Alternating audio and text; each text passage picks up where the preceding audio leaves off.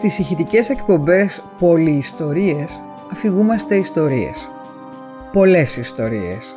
Ιστορίες της πόλης, ιστορίες πολιτικές, ιστορίες πολύπλευρες, ιστορίες καθημερινές και ιστορίες σταθμούς. Ιστορίες που διαμόρφωσαν τις ελληνογερμανικές σχέσεις. Ιστορίες που μας ταξιδεύουν σε περίεργες, κρυφές και απροσδόκητες πλευρές της πόλης μας. Εκεί που συνδιαλέγεται με την ιστορία των άλλων. Ιστορίες που ψάχνουν σημεία κρυμμένα και σημεία επαφής. Ιστορίες που ανασαλεύουν μνήμες. Στόχος είναι να ξαναβρούμε τα αληθινά μας παραμύθια. Γιατί μπορεί οι ιστορίες να μην αλλάζουν τον κόσμο, αλλά ο κόσμος δεν μπορεί να αλλάξει χωρίς αυτές.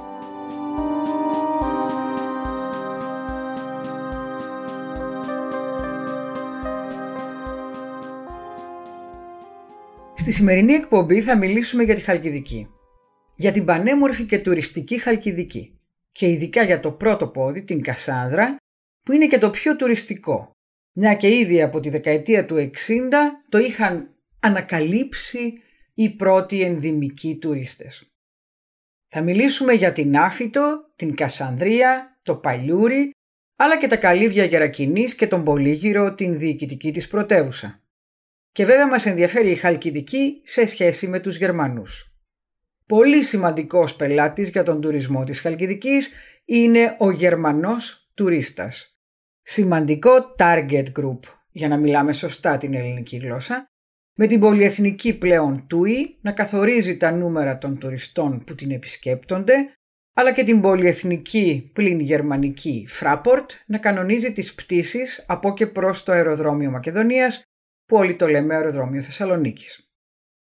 Οι οργανισμοί τουρισμού Θεσσαλονίκης και Χαλκιδικής οργανώνονται κάθε χρόνο και κάνουν διάφορες εκδηλώσεις με σκοπό να προσελκύσουν τουρίστες Γερμανούς, Ισραηλίτες, Ρώσους, Βαλκάνιους. Οι φίλοι μας οι Γερμανοί, σύμφωνα με τα στατιστικά στοιχεία της Ένωσης Ξενοδόχων Θεσσαλονίκης, κατήχαν το 2019 την τέταρτη θέση στο τουριστικό πάνθεο. 86.500 διαμονές. Ενώ το 76% επέλεξαν τη Θεσσαλονίκη για ταξίδια αναψυχής. Τον Σεπτέμβριο του 2020 οργανώθηκε μεγάλο συνέδριο των Γερμανών Tour Operators στην Θεσσαλονίκη. Στη συνέχεια οι 40 εκπρόσωποι τους ξαναγήθηκαν και στη Χαλκιδική και συγκεκριμένα στην όμορφη Άθητο ή Άφητο. Ένα χωριό με ιστορία από το 3000 π.Χ. μέχρι σήμερα. Για την όμορφη Άφητο βρίσκουμε πολλές πληροφορίες στο διαδίκτυο για το 348 π.Χ. όπως και για την περίοδο της Επανάστασης του 1821 και βέβαια για όλες τις εκκλησίες που χτίστηκαν εκεί το 1859, το 1867 και ούτω καθεξής. Κάπου εκεί διακόπτεται η αφήγηση. Τι συνέβη στην Άθητο κατά τη διάρκεια του 20ου αιώνα δεν το γνωρίζουμε. Ο δεύτερος παγκόσμιος πόλεμος είναι ένα θέμα που προσπαθούμε να ξεχάσουμε, όπως και ο εμφύλιος. Τι συνέβη σε όλη τη Χαλκιδική, κατά τη διάρκεια της κατοχής και του εμφυλίου; Γνωρίζουμε για το δίστομο, για την Κάνδανο, για το Καμένο. Μάθαμε για τον Χορτιάτη και για το ξεκλήρισμα των Εβραίων στη Θεσσαλονίκη. Μάλλον στη Χαλκιδική ανθούσε ο αγροτουρισμός στα χρόνια του πολέμου και οι φίλοι μας οι Γερμανοί την ανακάλυψαν μετά το 67, όπως και τα Μάταλα.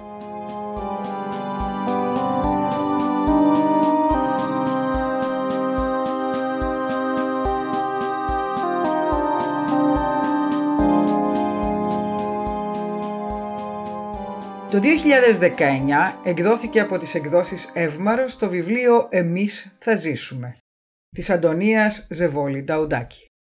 Συγγραφέας, αφηγήτρια, μια χανιώτισσα, η Ζεβόλη Νταουντάκη, που ζει στην Αθήνα. Αφηγείται την ιστορία της οικογένειας Παραθυρά, όπως της την διηγήθηκε η ίδια η Ντόρα Παραθυρά.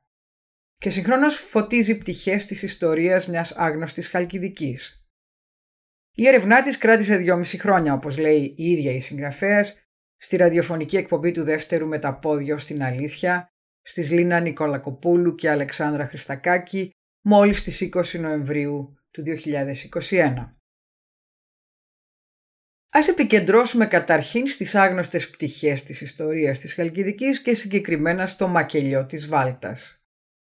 Στον κατάλογο των μαρτυρικών χωριών της Ελλάδας βρίσκουμε μεταξύ άλλων το Χορτιάτι, το Δοξάτο Δράμας, το Κοσμάτι Γρεβενών, παρελάβουν πολλά χωριά και κομοπόλεις της Μακεδονίας, αλλά πουθενά δεν αναφέρεται η Βάλτα. Ούτε και στον διεξοδικότερο κατάλογο απαρίθμηση φρικαλαιοτήτων της Βέρμαχτ από την μηχανή του χρόνου αναφέρεται η Βάλτα ή η Κασανδρία. Η Βάλτα, όπως λεγόταν από τον 16ο αιώνα ως τον 20ο αιώνα και ακόμη σήμερα στο στόμα των ντόπιων Βάλτα λέγεται, γνωρίζει από ξεκληρίσματα μια και το 1821 γίνεται το ολοκαύτωμα της Βάλτας ή ο χαλασμός της Κασάνδρας, όπως έμεινε να ονομάζεται, όπου λαιλατήθηκαν και κάηκαν 13 χωριά. Ανάμεσά τους η Βάλτα, η Καλάνδρα και το Πολύχρονο. Το μακελιό της Βάλτας έγινε στις 23 προς 24 Φεβρουαρίου του 1944 από Γερμανούς και από ταγματασφαλίτες. Διαβάζω από το πρώτο αφήγημα «Η νύχτα που μας γέννησε» από το βιβλίο της Ζεβόλη Νταουντάκη κατά αφήγηση της Ντόρας Παραθυρά. Το Αγιάζι κατέβαινε από τον Χολομόντα. Απλωνόταν σ' όλα τα χωριά της Χαλκιδικής. Έσμιγε με την υγρασία της θάλασσας και έκανε ακόμα και τα ζωντανά της φύσης να λουφάζουν στις τρύπες τους. Όλο το χωριό μας, η Άθητος, ησύχαζε. Νέκρα παντού. Νύχτα κατοχική. Στα σπίτια μαζεύονταν τότε οι χωριανοί μόλις σουρούπονε. Ηλεκτρικό δεν υπήρχε. Με λάμπες και καντιλάκια κάναμε τις τελευταίες ετοιμασίες. Τρώγαμε κάτι και πέφταμε για ύπνο με τις κότες. Η μέρα είχε εξελιχθεί καλά. Το πρωί είχαν έρθει τα δύο μεγαλύτερα αδέρφια μου που ήταν φοιτητές στο Πανεπιστήμιο της Θεσσαλονίκης.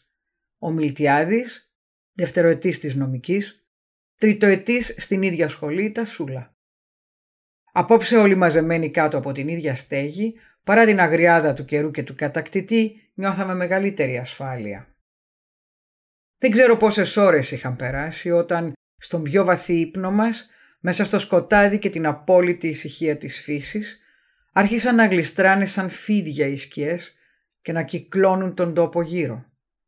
Λίγο πριν τα μεσάνυχτα, Γερμανικός στρατός είχε ζώσει την Κασάνδρα από στεριά και θάλασσα, χωρίς να το έχει αντιληφθεί κανείς.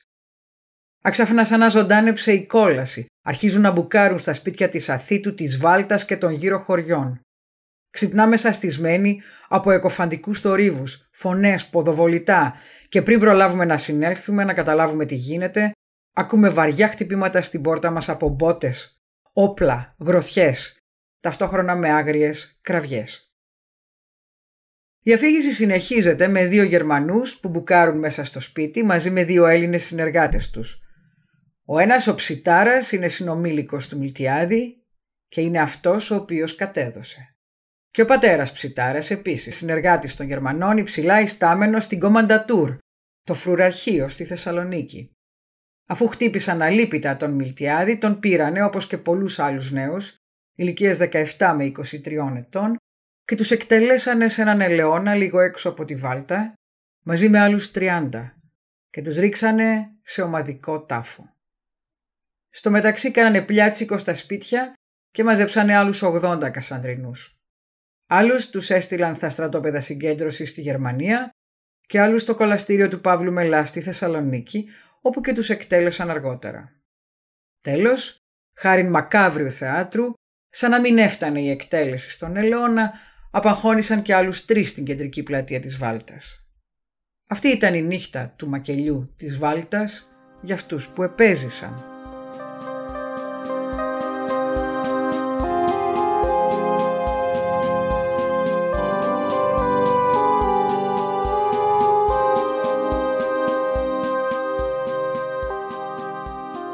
Δύο λόγια για την οικογένεια Παραθυρά. Ο δάσκαλος Αρίσταρχος Παραθυράς είχε παντρευτεί τη γυναίκα του Ανθούλα στην Άθητο της Χαλκιδικής. Έζησαν στη Βάλτα, σημερινή Κασάνδρια, κατά την περίοδο του Μεσοπολέμου και απέκτησαν έξι παιδιά, τρία αγόρια, τον Μιλτιάδη, τον Ρίγα και τον Χρήστο και τρία κορίτσια, την Τασούλα, την Κατίνα και την Ντόρα. Ο Χρήστος ο μικρότερος πέθανε το 2014 στην Καλαμαριά. Η Ντόρα, η αφηγήτρια της ιστορίας της οικογένειας και τελευταία επιζήσασα, ζει σήμερα στην Αθήνα. Ο Μιλτιάδης εκτελέστηκε από τους Γερμανούς στο μαγελιό της Βάλτας. Ο Ρήγας εκτελέστηκε από τους ταγματασφαλίτες στο Γεντικουλέ στις 5 Μαρτίου 1951. Η Τασούλα κλείστηκε σε στρατόπεδο συγκέντρωσης από τους Γερμανούς, αρχικά στο Ράβενσμπρουκ, 55 χιλιόμετρα βόρεια του Βερολίνου, και μετά στο Ζάξενχάουζεν του Κόπενικ στις παρυφές της πόλης. Επέζησε και επέστρεψε στον Πολύγυρο, όπου την κλείσανε φυλακή για να ακολουθήσει μετά η σύλληψη και κράτηση στην οδό Ολύμπου 2 στο Καπνομάγαζο στη Θεσσαλονίκη πριν μεταφερθεί στη Μακρόνησο. 74 χρόνια μετά το μακελιό της Βάλτας, το Φλεβάρι του 2018, ο δημοσιογράφος Απόστολος Λικεσάς δημοσιεύει στην εφημερίδα των συντακτών υλικό για το μακελιό της Βάλτας από το Ιστορικό Αρχαίο Μακεδονίας. Με πολυβόλα εκτελέστηκαν 28 άτομα, απαγχωνίστηκαν όντως τρεις αγωνιστές στην κεντρική πλατεία του χωριού, του φεκίστηκαν 9 άτομα σε διπλανά χωριά, 5 συλληφθέντες στο Πογκρόμ εκτελέστηκαν αργότερα στο στρατόπεδο Παύλου Μελά, ενώ 16 από τους 80 που στάλθηκαν στα στρατόπεδα θανάτου της Γερμανίας δεν επέστρεψαν ποτέ. Από τη δίκη στο ειδικό δικαστήριο δοσιλόγων καταδικάστηκε σε ισόβια και δίμευση του ενός τετάρτου της περιουσίας του μόνο ένας, ο Αστέριος Μιχαλάκης, από τους 25 αρχικά κατηγορούμενους. Η ποινή μετριάστηκε στις 26 Ιανουαρίου 1950 σε 5 χρόνια φυλάκιση, με απόφαση που υπέγραφαν ο Βασιλεύς Παύλος και ο Υπουργός Δικαιοσύνης Ηλίας Παπαϊλιού. Εκείνο το βράδυ περικύκλωσαν το χωριό περίπου 300 Γερμανοί με την καθοδήγηση 10 Ελληνών ταγματασφαλιτών και ενός παπά. Εκείνη η νύχτα του 44 ενσαρκώνει για την τώρα παραθυρά όλη τη βία της κατοχής. Και όπως λέει η ίδια στη συνέντευξή της στις Νικολακοπούλου Χριστακάκη, δεν χρειάζεται άλλη. Και συνεχίζει, εκείνο πιο πολύ που μου μείνε ήταν ο Χαφιές από το διπλανό χωριό και ο προδότης του χωριού που είπε ήρθαν τα παιδιά, οι φοιτητές και κύκλωσαν το σπίτι για να τους πάρουν. Αυτοί με πείραξαν πιο πολύ και όχι ο Γερμανός, οι Γερμανοί. Ίσως αυτό να οφείλεται και στο ότι ο πατέρας παραθυράς είχε γνωρίσει τη Ρόζα Λούξεμπουργκ μια και είχε υποστηρίξει τους Σπαρτακιστές όταν νέος είχε βρεθεί με την τέταρτη στρατιά στο Γκέρλιτς της Γερμανίας. Αλλά αυτή είναι μια άλλη ιστορία. Σύμφωνα με τη συγγραφέα του βιβλίου, το εντυπωσιακό με τη σφαγή της Βάλτας είναι το εξής. Οι μαζικές εκτελέσεις των αμάχων στα χωριά γινόντουσαν ως αντίπεινα εφόσον υπήρχε έστω και ένας νεκρός Γερμανός. Στη Βάλτα δεν υπήρξε κανένας. Ο Γερμανός επικεφαλής στην αρχή αρνήθηκε να κάνει τις εκτελέσεις, για τις οποίες όμως επέμεναν οι ταγματασφαλίτες της περιοχής. Ο Γερμανός διοικητής ζήτησε γραπτό έγγραφο που θα υπογράφουν ότι αυτοί ζητούν τις εκτελέσεις. Η συγγραφέας Ζεβόλη Νταουντάκη δηλώνει ότι το ντοκουμέντο αυτό υπάρχει και υπάρχει απόγονος εκτελεσμένου, ο οποίος έχει βρει αντίγραφο και είναι σε αναζήτηση του πρωτότυπου εγγράφου ακόμη σήμερα. Αυτός είναι πιθανά και ο λόγος που το μακελιό της Βάλτας αποσιωπείται μέχρι και στις ημέρες μας. Υπάρχει στη Βάλτα σήμερα αναθηματική στήλη, μνημείο, με τα ονόματα των εκτελεσθέντων και απαγχωνισμένων, δίχως περαιτέρω διευκρινήσεις είναι όλοι πεσόντες της εθνικής αντίστασης. Και πίσω από τα εγκλήματα των Γερμανών αποσιωπώνται τα εγκλήματα των δοσύλλογων και των ταγματασφαλιτών.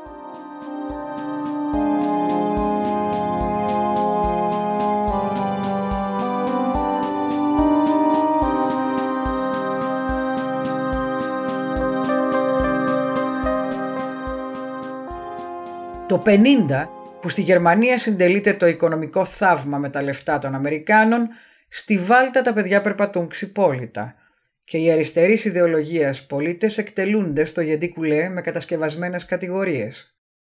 Ο αριστερών φρονημάτων δάσκαλος παραθυράς πήγε από τον Πολύγυρο την πρωτεύουσα στις καλύβες της Γερακινής με δυσμενή μετάθεση. Καλύβες λέγεται και σήμερα ο οικισμός, μόνο που τότε υπήρχαν στη θέση των εξοχικών πραγματικά καλύβια, στα οποία ξαπόσταναν οι πολυγυριανοί όταν δούλευαν στα χωράφια τους. Και έτσι δημιουργήθηκε σιγά σιγά η ανάγκη για μονοθέσιο σχολείο. Τον Μάρτιο του 51 εκτελούνται οι πέντε χαλκιδικιώτες στο Γεντή Κουλέ, μεταξύ αυτών και ο Ρήγας Παραθυράς. Οι εφημερίδες γράφουν για εκτέλεση συμμοριτών. Μαζί τους εκτελείται και ο Νίκος Νικηφορίδης με την κατηγορία ότι συγκέντρωνε υπογραφές για την ειρήνη ενάντια στον πυρηνικό εξοπλισμό των δύο υπερδυνάμεων. Έναν μήνα μετά, τον Απρίλιο, υπογράφεται η Συμφωνία των Παρισίων ή όπως έμεινε γνωστή, η Συμφωνία του Άνθρακα και του Χάλιβα, όπου μπήκαν τα θεμέλια της Ευρωπαϊκής Ένωσης. Σε κάθε περίπτωση, έχει ενδιαφέρον για τους πολίτες της Ευρωπαϊκής Ένωσης, ενδυμικούς και αλλοδαπούς, να εξοικειώνονται και με την ιστορία στις περιοχές που επισκέπτονται. Εκτός από Μουσακά και Τζατζίκι, εκτός από τη Μακεδονία την Ξακουστή και το Σάντι Χαλκιδική δεν έχει, υπάρχει και μια αμήλικτη ιστορία που δεν έχει κανένα νόημα να κρύβεται κάτω από το χαλί. Τα χαλιά τρίβονται και ξυλώνονται. Όσο πιο καθαρά τα κρατήσουμε, τόσο πιο σίγουρα θα μπορέσουμε να τα πατήσουμε και να προχωρήσουμε στο μέλλον.